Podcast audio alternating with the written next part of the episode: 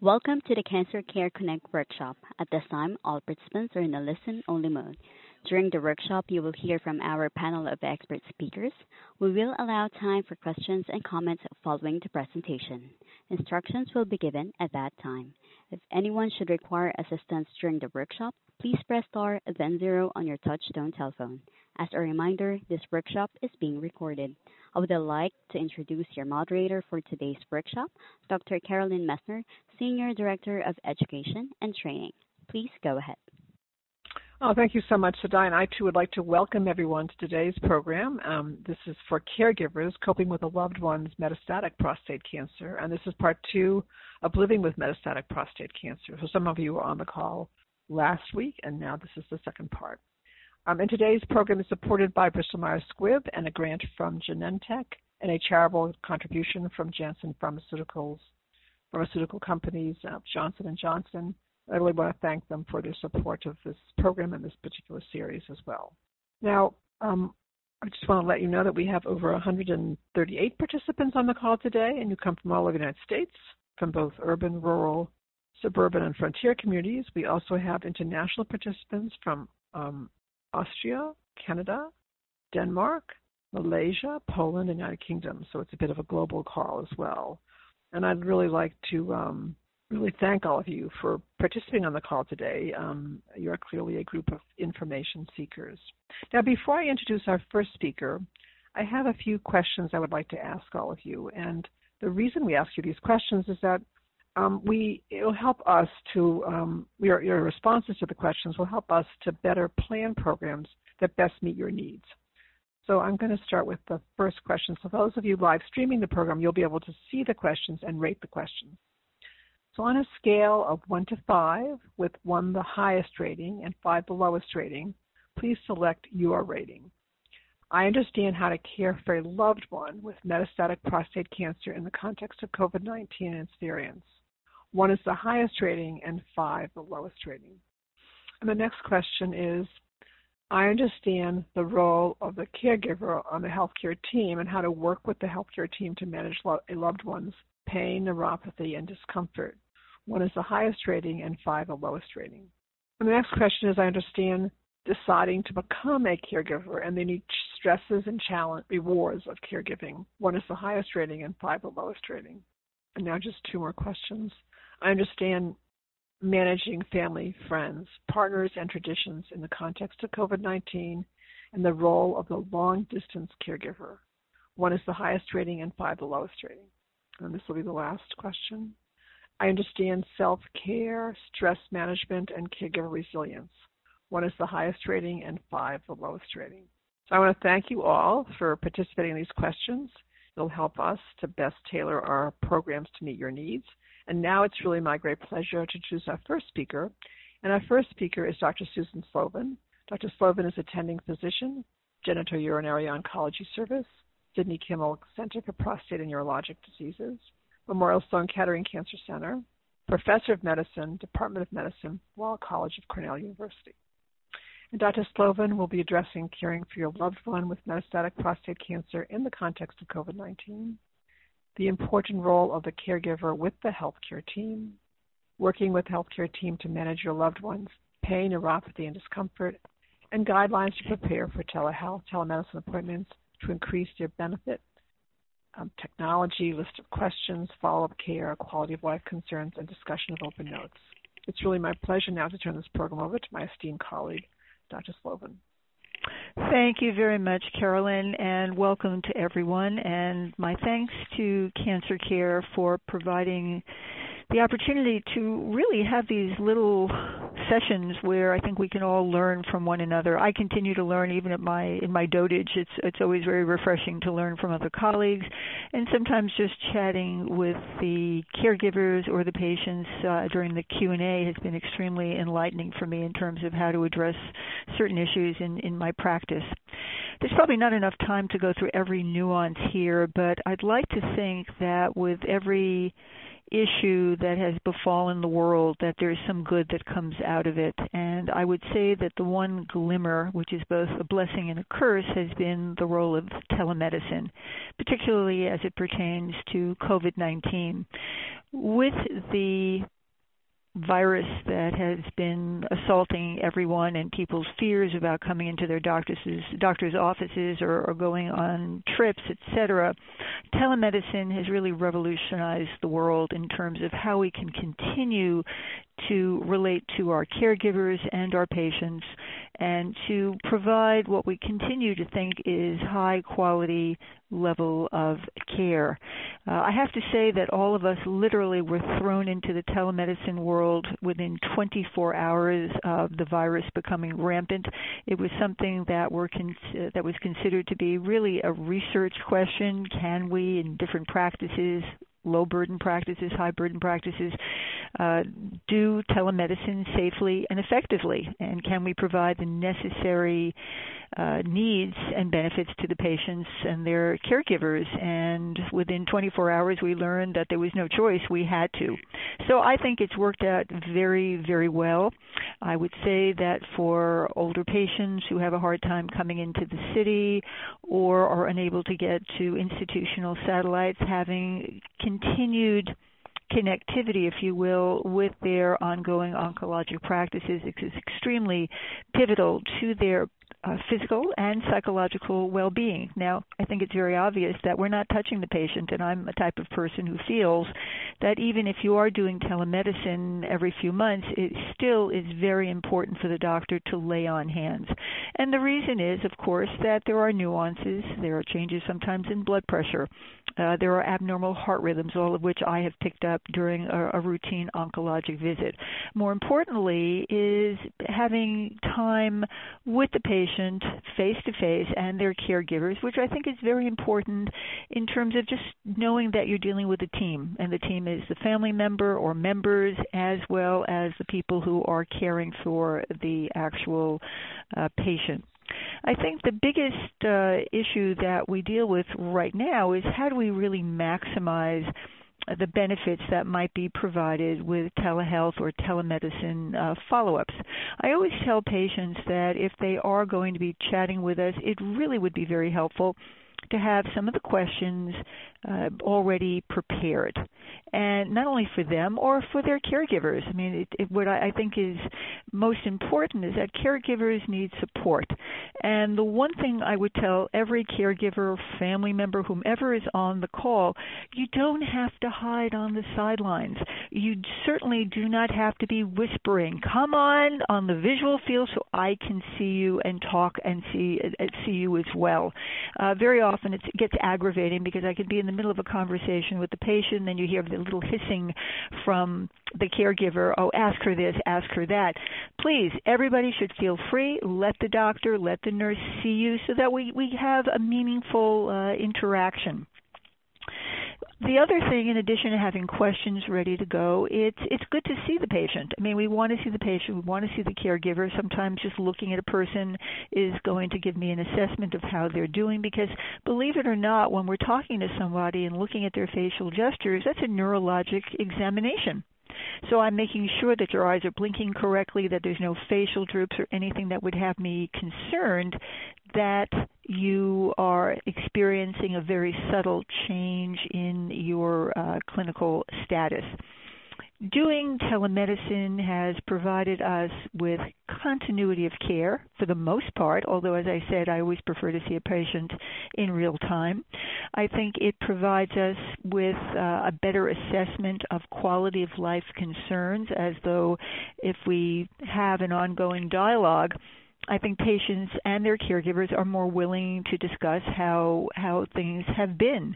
And I'd like to bring up one point that I think people tend to forget is this idea that when we talk about supporting people uh, throughout their disease, uh, it it means that we really want to be involved from for every aspect of your cancer, whether it's pain control, psychological support, uh, transportation support anything that would enhance your quality of life and that of the people who support you should be addressed. one of the uh, concerns that we often have is that um, people don't realize there's something called palliative care, and it has the most god awful, pardon my expression, uh, connotation. Uh, very often, if you talk to people about palliative care and, and how to support them, they think that this is the end of the road, and that's why they're being offered some sort of support. I think it's extremely important for everybody to understand that palliative care is specialized medical care in patients who are living with an illness, no matter what their diagnosis is or the stage of the disease. So please hear what I just said.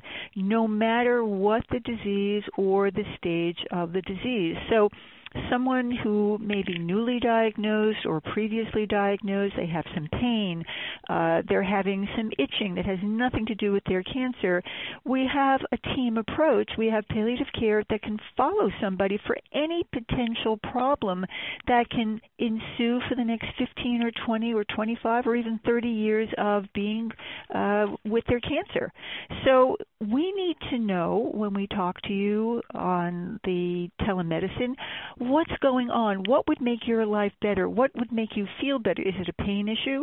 Is it that you have indigestion from a diet problem? That, you know, you can't take certain foods, well, we would certainly have palliative care be involved to see if they can make the appropriate referral to a gastroenterologist. It doesn't have to be cancer related, but understand that from the moment you walk in, that we have resources that will take the burden sometimes off the doctor and help you directly where you don't have to call the doctor. You call this group of, of specialists who say, oh, okay, let's have you see this person or that one. So please be advised that that's really what we mean by palliative care. It does not have a negative connotation. It's what we do to keep everybody up and running throughout their disease treatment.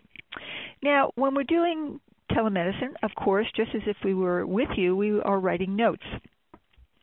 The notes document pertinent physical findings when we see you that includes blood pressure and heart rate and weight, height, etc. When we do telemedicine, it's rather hard to do that. But we do want to document any and all of our conversation and what we think we're seeing with you. Now, when we do telemedicine and we write the notes, whether we're seeing you or talking to you, documentation is very important. It's not necessarily for medical legal reasons. I rely on my notes to get an assessment of how I viewed the person at the last meeting or whether the, the caregiver had issues that I need to follow up on and provide additional support or transfer to a different physician to help address whatever the ongoing issue is. Lately, we now have what we call open notes. And that means that if you look online uh, at your facility, you can actually see the doctor's notes. Uh, very often, they are very straightforward. Uh, they will document the discussion that may have been held between you, the patient, the family members, caregivers, etc. But every now and then, you may take a look at laboratories that are now online uh, or or imaging results, and people get extremely agitated. You know, I find it very difficult sometimes because patients can sometimes see scan results before I do. They sometimes can see uh, laboratory results before I do, and arrows go up and arrows go down. It's my job to review these and put them into the appropriate context so that you have an understanding. 95% of the time, the up and the downs on the arrows are not significant. A lot of the blood tests that we do are automated. So there is always a little bit of natural error that goes through that may take your normal laboratory off by a tenth of a point or a tenth of a nanogram. The same thing is true with uh, documentation. You know, we try to get the most information. Sometimes patients may notice that there is a uh, an error in the medical record. Please do feel free to let us know because in the course of the day, sometimes a patient or a family member may misspeak. Sometimes I mishear.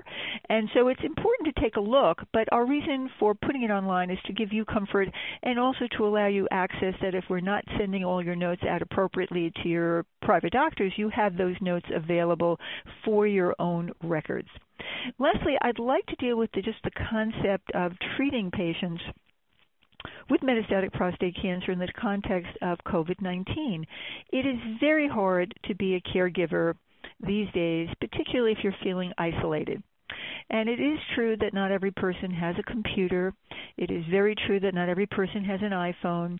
And you should, as a caregiver or as a patient or both, not be fearful about indicating to the doctor or the doctor's office that you are not equipped to participate in that type of uh, technology, but still would like the kind of care that is could be provided by a phone call or even a visit.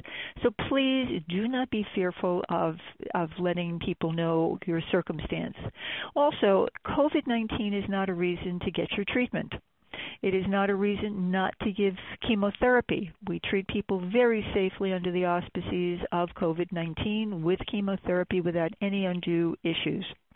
I think the most important takeaway that I can offer to you right now is that as part of palliative care, we take care of everybody, and that includes the caregiver.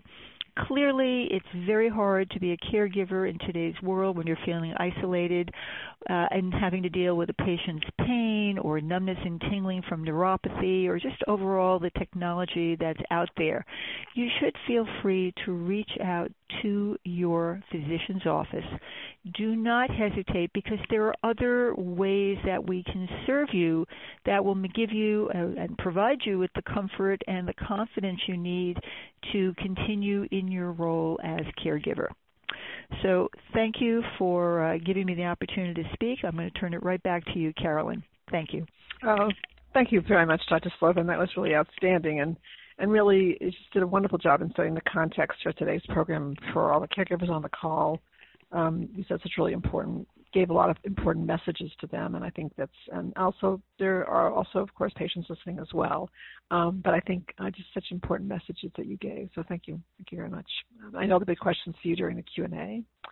And our next speaker is um, Miss Allison Arati, and Miss Arati is Cancer Care uh, caregiver program coordinator at Cancer Care, and um, she will be addressing deciding to become a caregiver, the unique stresses and rewards of caregiving, managing family, friends, partners, and traditions in the context of COVID 19, the long distance caregiver, and self care and stress management suggestions and tips to promote caregiver resilience. It's my pleasure now to turn this program over to my esteemed colleague, Ms. Arati. Thank you so much, Carolyn. Um, I'm so happy to be here. Um, and so I guess I will start with just, you know, at, at the beginning of the experience, right? Deciding to become a caregiver. So making this decision may often feel like it is not a choice.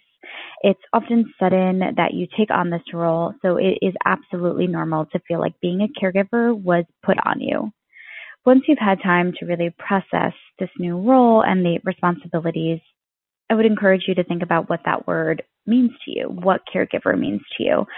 Find your voice throughout this journey, and of course, always remember to take care of yourself. It's okay if it takes some time for you and your loved one to get the hang of things, find what, what works best. Just be kind and honest about your abilities, not only with yourself, but with your to work together. Personal responsibilities do not disappear just because you're a caregiver. So always remember to communicate with your loved one about boundaries, when you might need to take a break, or when you need to attend to your own personal affairs. With caregiving comes stress, it comes challenges, but also rewards throughout the entire cancer experience. Some common challenges that caregivers experience that might that you might also be experiencing um, can lead to stress are financial strain, uh, workplace issues, whether that's you know taking time off um, off from work, anticipatory grief, balancing caregiver responsibilities with personal responsibilities, and burnout. Caregivers often do not recognize that they are burnt out until it feels like it's been too late.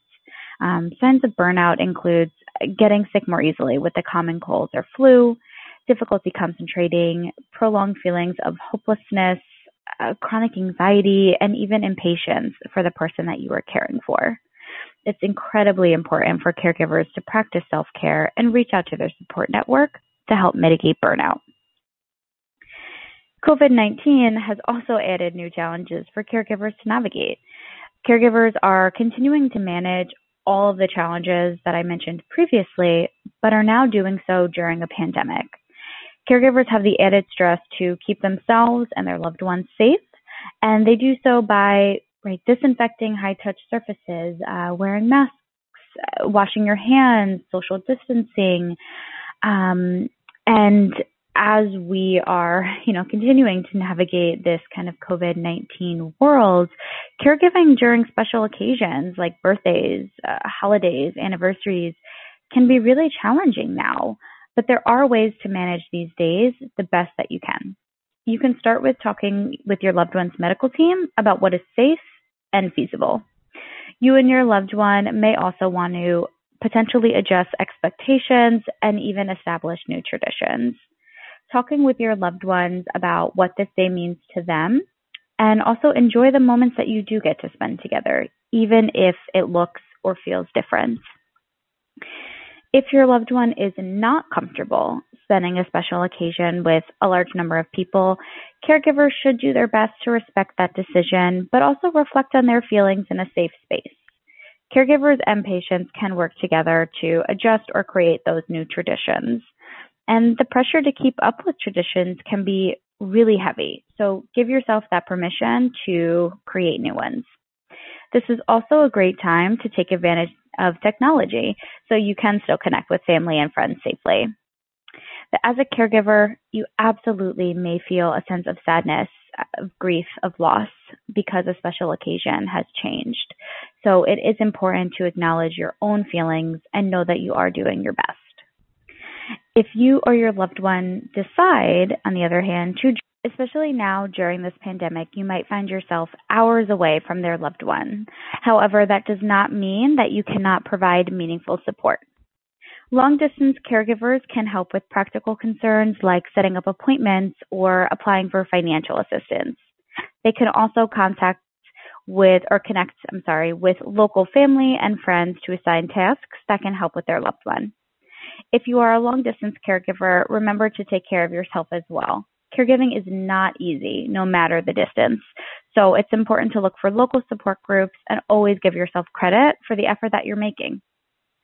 And caregivers, primary or long distance, have the right to care for themselves. And even with all the obstacles caregivers face, there are ways to help reduce those feelings of stress and anxiety. On any given day, make time for yourself to do something that makes you feel good, that makes you smile, maybe laugh, and know that this might look different day to day. So don't feel discouraged if what worked yesterday isn't working today. It's important to maybe even create a toolbox um, of different hobbies, exercises, uh, techniques that can help you cope with anxiety and stressors. And self care techniques that you can engage in include journaling, creating routines, progressive muscle relaxation, deep breathing, and many other mindful practices. Joining support groups or engaging in individual support are also important ways to reduce stress, anxiety, but also those feelings of isolation that you might be experiencing.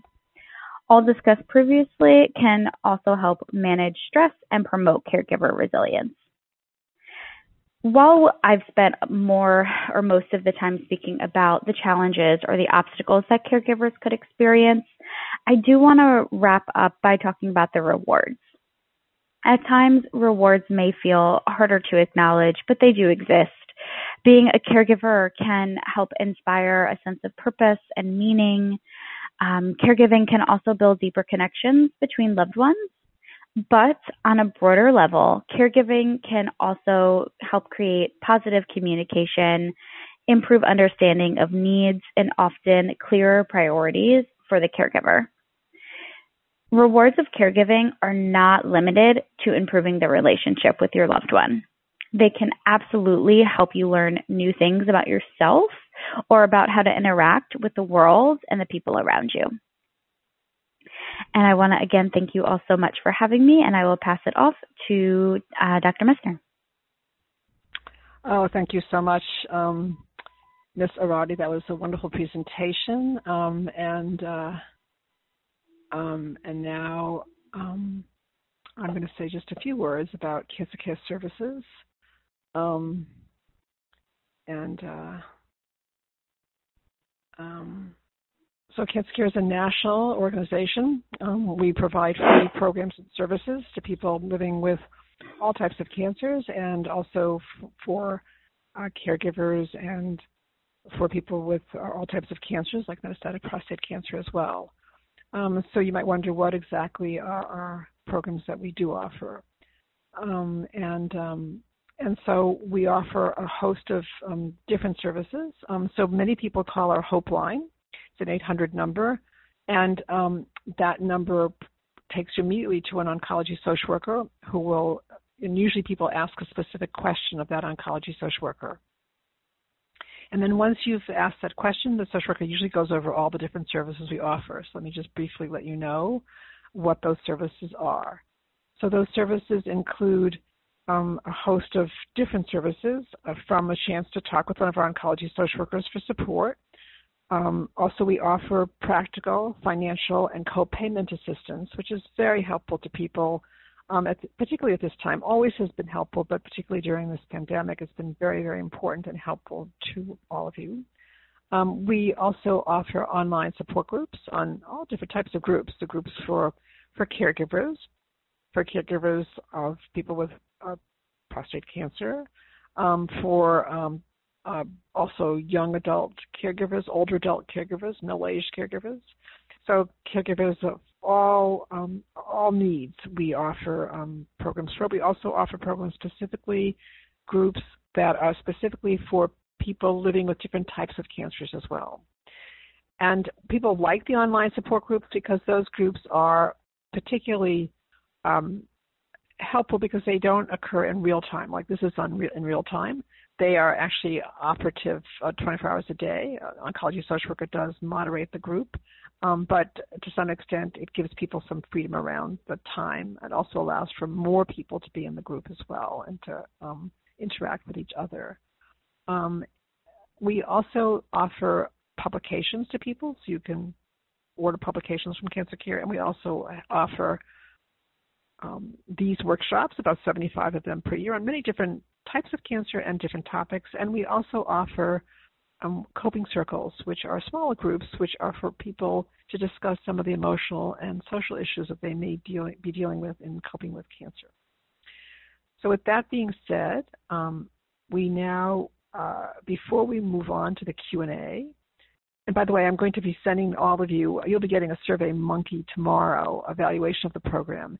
And in that Survey Monkey we'll include um, any resources that we mentioned during the program today, including the Hope Line number for cancer care and our website as well, and other information as well. So you'll all have that information at your fingertips um, if you don't already have it. Now, before we move on to the um, to the Q&A, so get your questions ready. Um, we're going to move on right now to some. I'm asking just a few questions um, just before we move on to the Q&A. And for those of you who are live streaming the program, you'll be able to see the questions, and you'll also be able to rate the questions. So the first question is, as a result of what I learned in this workshop, I have greater confidence in my knowledge of how to care for a loved one with metastatic prostate cancer in the context of COVID-19 experience. One is the highest rating and five the lowest rating. And the next question is, as a result of what I learned in this workshop, I have greater confidence in my knowledge of the role of a caregiver on the healthcare team and how to work with the with and how to how to work with the healthcare team to use their tips to manage a loved one's pain, neuropathy, and discomfort. One is the highest rating and five the lowest rating. And the next question is, as a result of what I learned in this workshop, I have greater confidence in my knowledge of deciding to become a caregiver and the unique stresses and rewards of caregiving. One is the highest rating and five the lowest rating. And now just two questions left. As a result of what I learned in this workshop, I have greater confidence in my knowledge of how to manage family, friends, partners, and traditions in the context of COVID-19 and the role of the long distance caregiver. One is the highest rating and five the lowest rating. And the last question is, as a result of what I learned in this workshop, I have greater confidence in my knowledge of self-care and stress management suggestions and tips to promote caregiver res- resilience. One is the highest rating and five the lowest rating. So I really want to thank everyone for participating in these questions. Again, it will help us to tailor the programs to best meet your needs, and that's really important. Um, so now um, I'm going to ask um, Sadai to bring all of our speakers on board, and we're going to try to take as many of your questions as possible. Um, and uh, Sadai will explain to you how to queue up for questions. Thank you, Dr. Messner. And ladies and gentlemen, if you would like to ask a question, please press star then the number one on your touchtone telephone.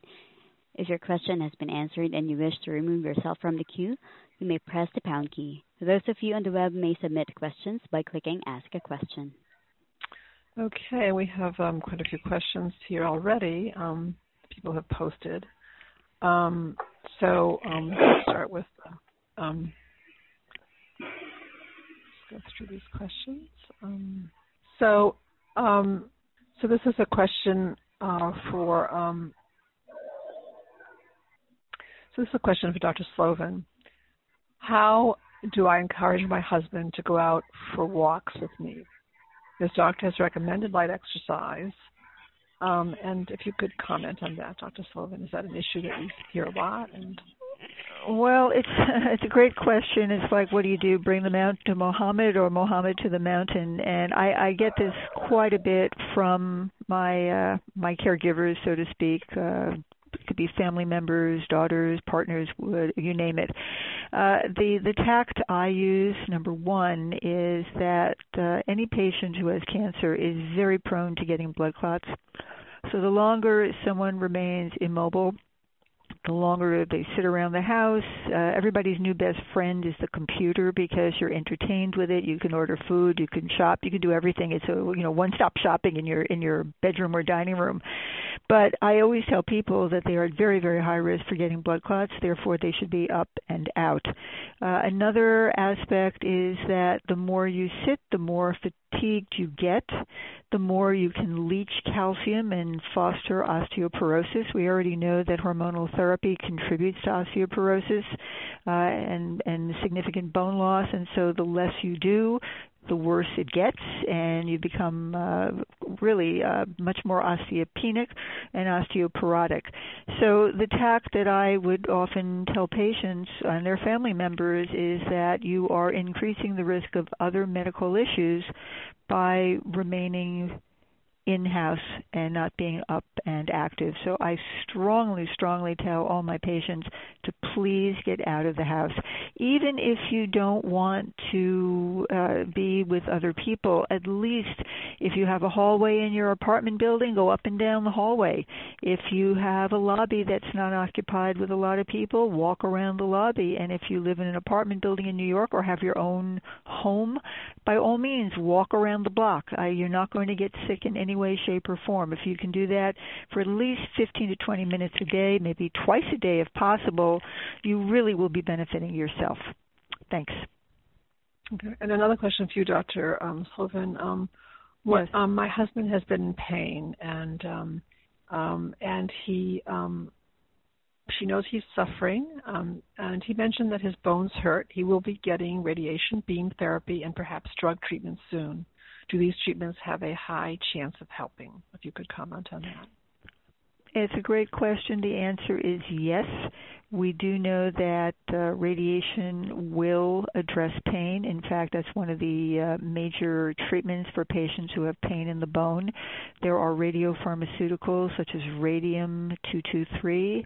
It's uh, a drug that uh, immediately delivers radiation two different parts uh, to all bones that have active disease. It's usually a monthly injection, but if there's one particular area that hurts, we very often will give spot radiation to that area in what we call fractions. A fraction is just one dose, and sometimes it may take three or as many as 10 doses in order to alleviate the pain. You should not be shy about asking for help with regard to pain management while your husband is awaiting treatment. He should not have to suffer. Uh, there are, you know, drugs can range anywhere from Tylenol to nonsteroidal anti-inflammatories such as ibuprofen or Aleve, uh, Percocet. I think a lot of times patients do not want to take the medications for fear of constipation and for fear of becoming addicted. And, and let me reassure people that you, 99.9% of patients who are on medications are not going to be addicted to their medications. It's really there are certain personalities that are uh, very easily addicted. But you know, if you had somebody on 250 milligrams of morphine uh, who is in pain, and you can control the pain through other mechanisms, these patients very often will not stay at 250. They will try to get themselves off drug. So do not allow your husband to languish in pain. Please reach out and ask for perhaps an anesthesia pain consult or the palliative care service who well we we do have pain specialists and that's all they do and that would be really very very helpful so that your husband does not uh, sit there not wanting to eat or can't sleep as a result of the pain. We want people to be functional but certainly never in pain. Thank you, Thank you so much. Excellent. Thanks so much. And a question from Ms. Aradi. Um, so I'm overwhelmed with work and the day-to-day caretaking and medical decisions and appointments for my father. My question is, how do how do I approach my three siblings who are within um, distant within we're all we all within driving distance of each other um, to uh, help out? Um, could you comment on that? I know, Mr. Riley, this is a common issue that one mm-hmm. one of the one person does all the work and and and it's a hard time involving the others. Could you comment on that? Sure, and, and I hope you all can hear me okay.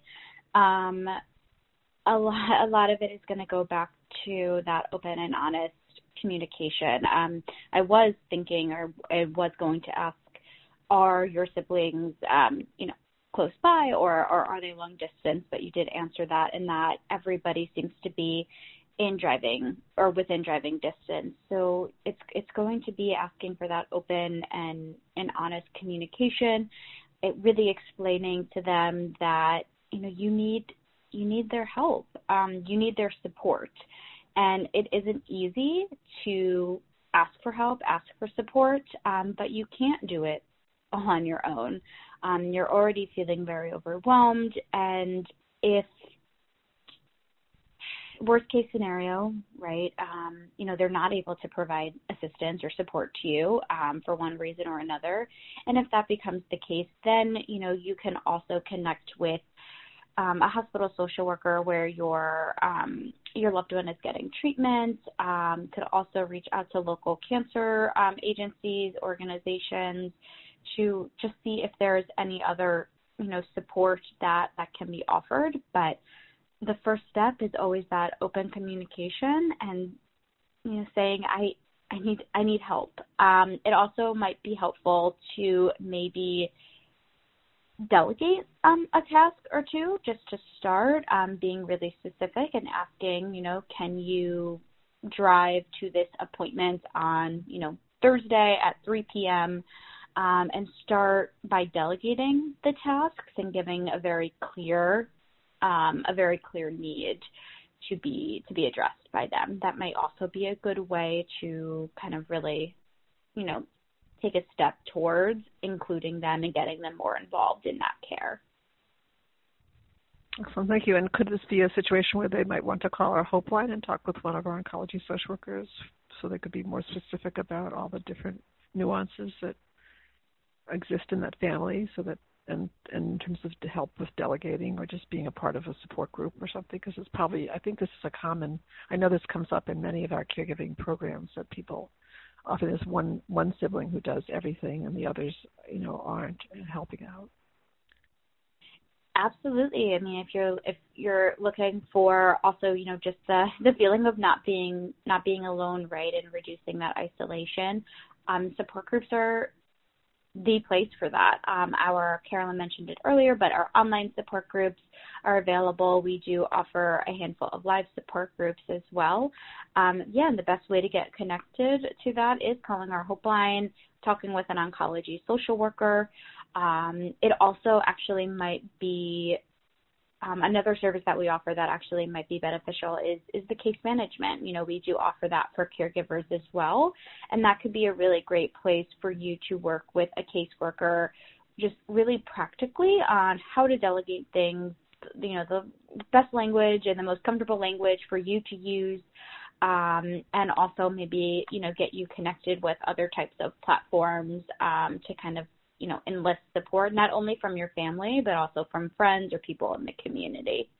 Excellent, thank you. And I think we have a telephone question from one of our participants, um, um, Sadai.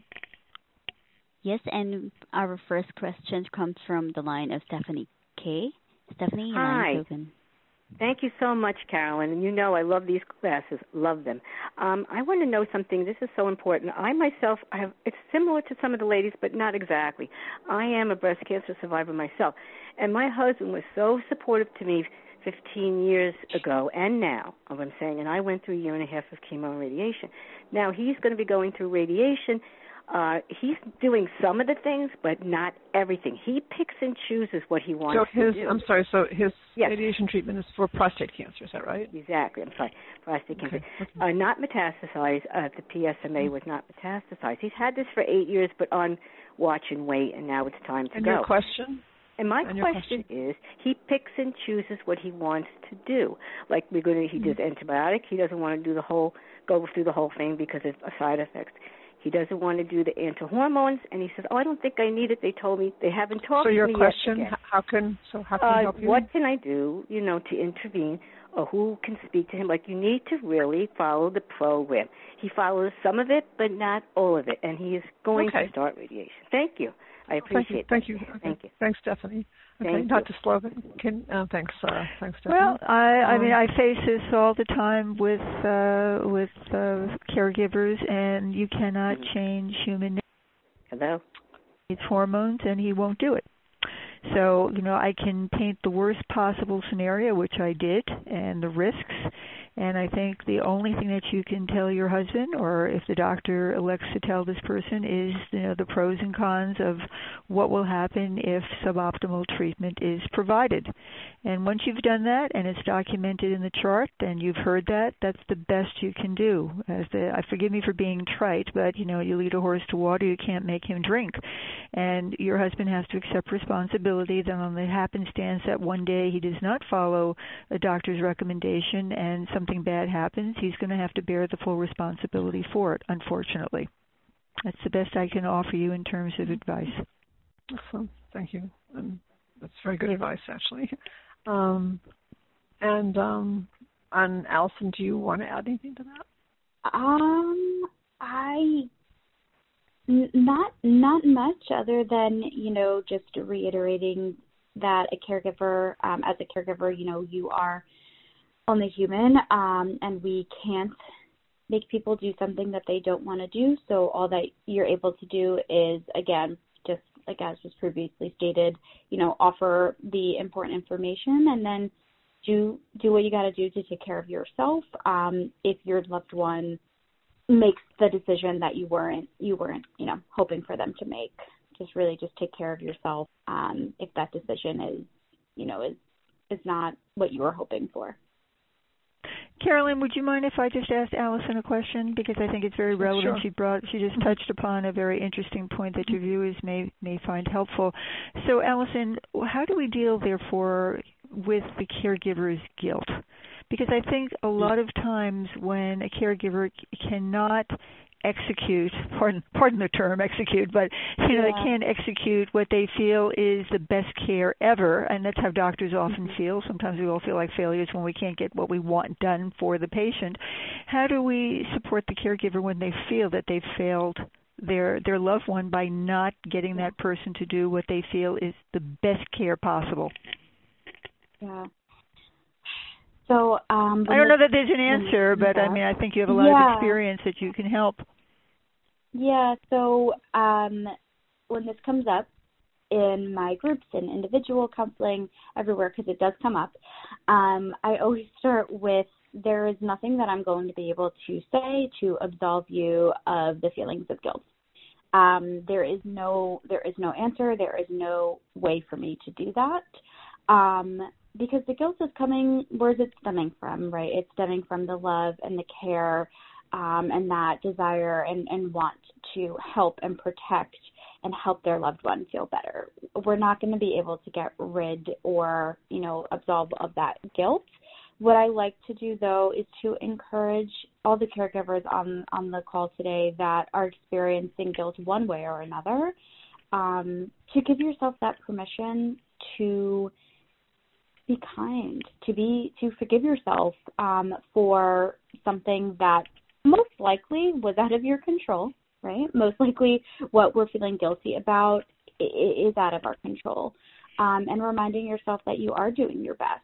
And I think that's also where connecting, especially connecting with support groups, really comes in, because the the connection that caregivers can build together um, over these really awful awful things. I mean, feeling guilty is, is is a really heavy feeling, but being able to connect to other caregivers that have felt that or are feeling it right now, um, yeah, it doesn't give the answer, but you're you're left alone after that, and it it makes that weight feel even just the tiniest bit lighter.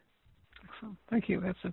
Um, I hope that all the caretaker, caregivers were listening to that. That's really a, a, a, helpful thing to keep in mind. And also, being a part of a, a, group, obviously, you get all of that support from the, all the group members as well.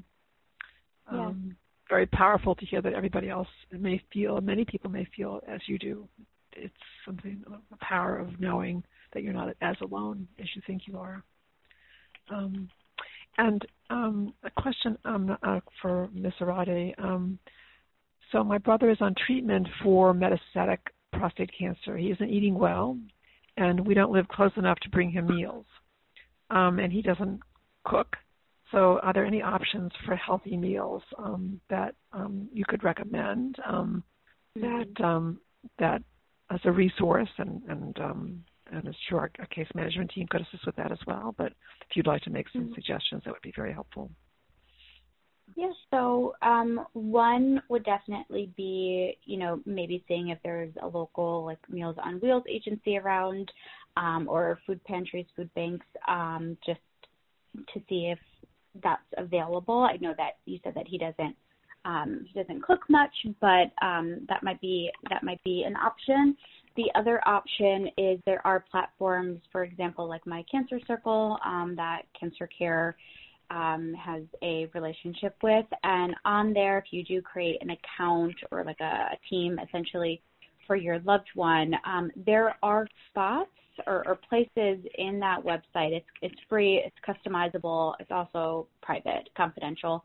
Um, there are places in that platform where you can have family, friends, people in the community again who are local to sign up to provide meals um, throughout the week. It might not be every day, um, but, but it might be every day, and that might be a good way um, to help him get some of some some meals, some resources, um, or it could also be, you know, grocery shopping as well um, for him. So think uh, websites like My Cancer Circle would be really great for that, and you can send out that link and that information to everybody who's local to him, um, and then also just you know local agencies like like Meals on Wheels, and absolutely something that a caseworker can help with is finding those resources, right? Finding the Meals on Wheels, finding the you know the other types of food banks or um, you know places like that. So a case caseworker and case management can absolutely be helpful in that too. And we'll send out the link for the um, resources that um, Ms. Arade mentioned to all of you, um, and then, of course, um, you know, contacting our Hope line, speaking with our social worker, case management people, giving more additional resources. And my cancer will will also give you information about my cancer circle as well, so you can get that as well. So we'll give you all those resources when you get the Survey Monkey. So um, thank you. Um, and a question for um, Dr. Sullivan. What things should I encourage my husband to do to prevent recurrence of his prostate cancer? He is 79 years old and active. Are there foods, exercises, etc., that can help?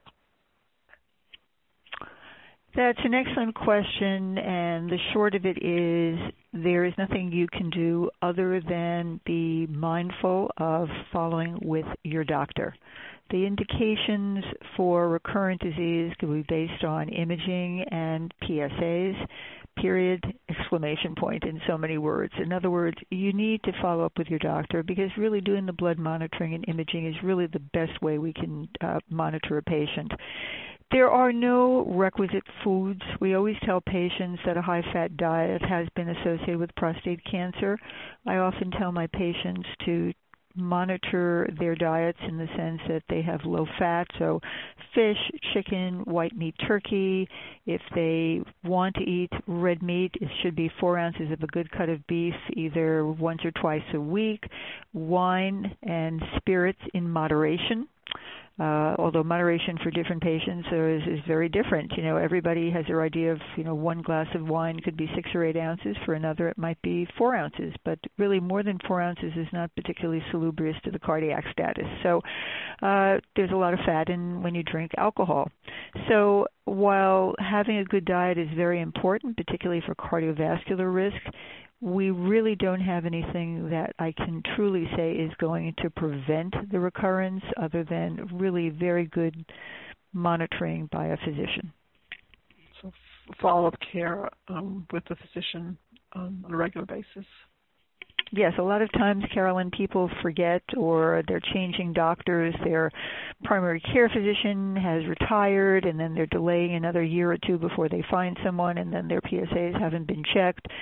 So I, I really wish there was something that would be the the best way by which we can expect the PSA to return, but we don't. We just have to understand that there's a natural history here that we follow, and as soon as we see any changes, that we intercede. A good diet and good medical care will always help you in, in terms of really delaying time to relapse, if possible.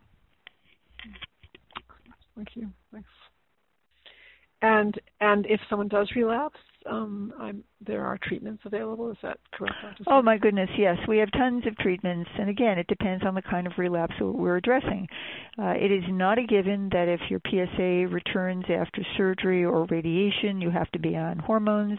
For those people who have relapsed with a rising PSA, what we call biochemical relapse, we uh, very often will do some radiation to the area where the prostate has been.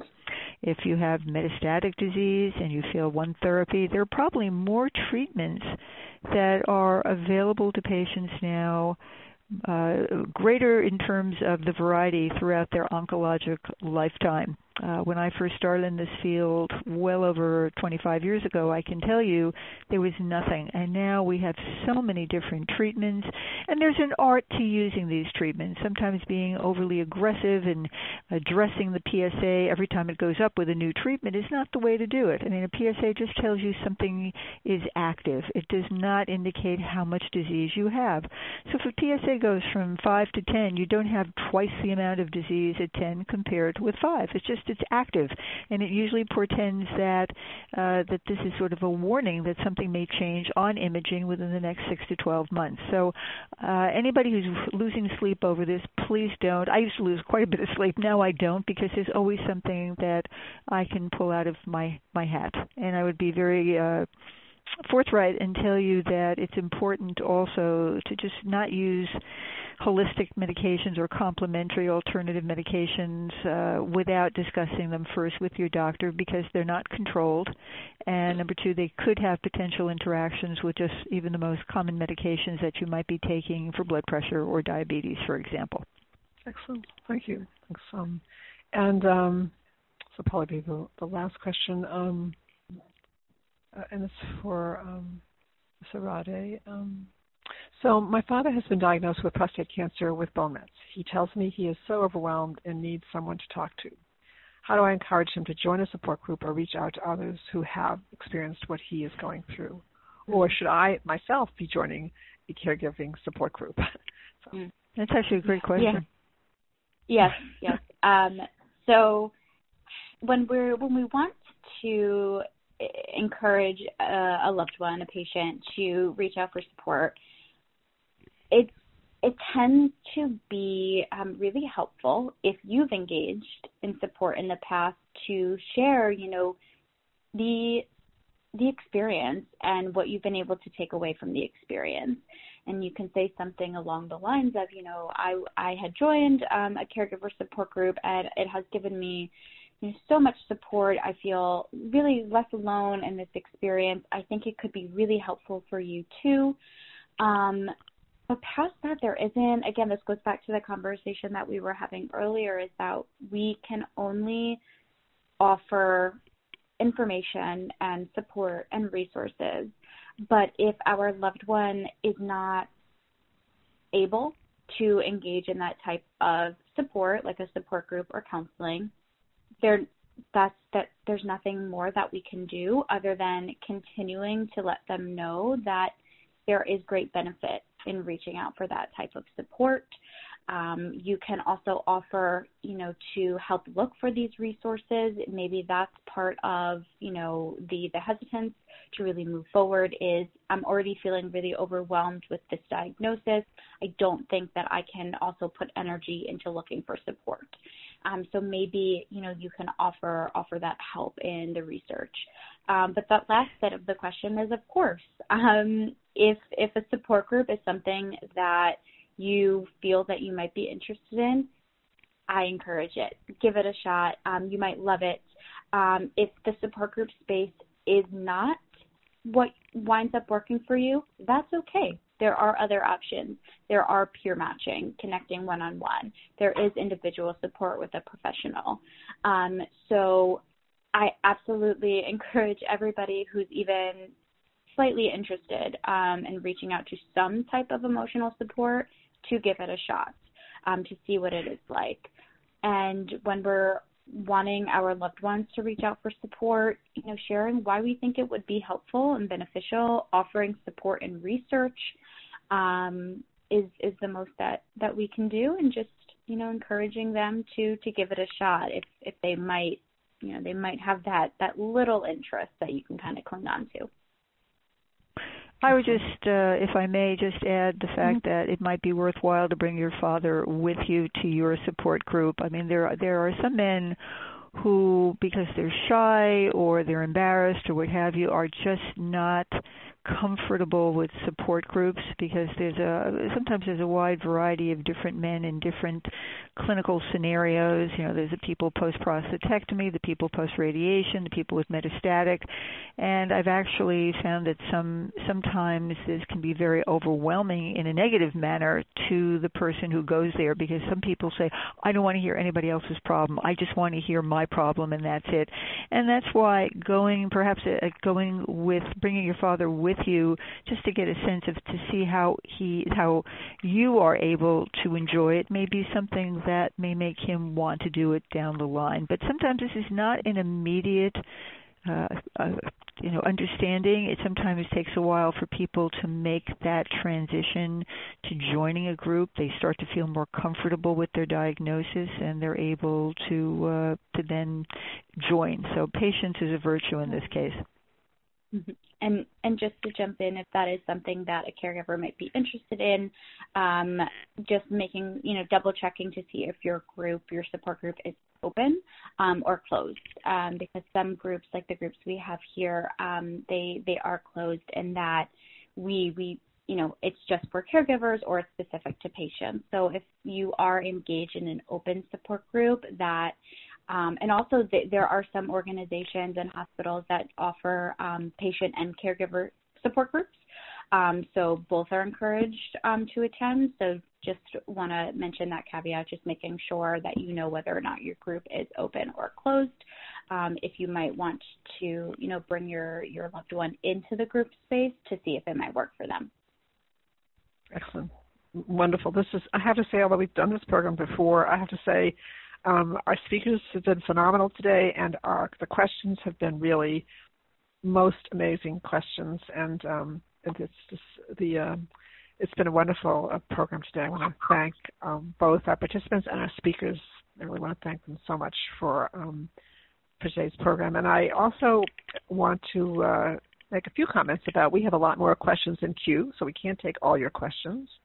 Um, so we have many questions that are still not not yet been answered. And even for those, so I'm going to ask all of you either if you asked a question, have a question yet to ask, or are thinking of a question, that you go back to your treating healthcare team. And remember, your healthcare team consists of your physician, of the palliative care team also. It, it consists also of um, oncology social workers, oncology nurses, patient navigators, financial navigators. So your, your team and your where you're getting your care consists of many different people who can assist you. We recommend that you go back to that team with and ask them again the question um, that you asked today or that you have yet to ask, want to ask, and because they know your, they have your medical records, they know the most about you. So that's really a very important thing for you to each do um, to be sure that you um, you get um, the question um, specifically tailored to your medical situation. That's really important. And we hope that you have learned things on today's program that make you more informed as you ask your question and as you listen to your um, team, your medical team's responses to your questions. Um, and also, it is, of course, um, and we heard this in many of the questions, that people often feel very much alone in, in with with dealing with a particular problem um, and with either their family or their loved one or their healthcare team. And we want you to know that you're part of a community of support. And Cancer Care is not the only source of support for you, but we want you to know that um, there are many sources of support for you, and you will be getting a lot of li- listing of in, in the SurveyMonkey evaluation of organizations, other organizations that do offer um, types of support that are specific to prostate cancer, that are well uh, respected organizations. We prefer that you go to organizations that are listed um, by Cancer Care. Um, that's very important. Um, that are listed by other organizations as well. That would be a great resource for all of you. Um, and um, I just would like to thank you all for your participation today, and I want to wish you all a very fine day. Thank you all. Ladies and gentlemen, thank you for your participation. This concludes today's workshop. Everyone, have a great day.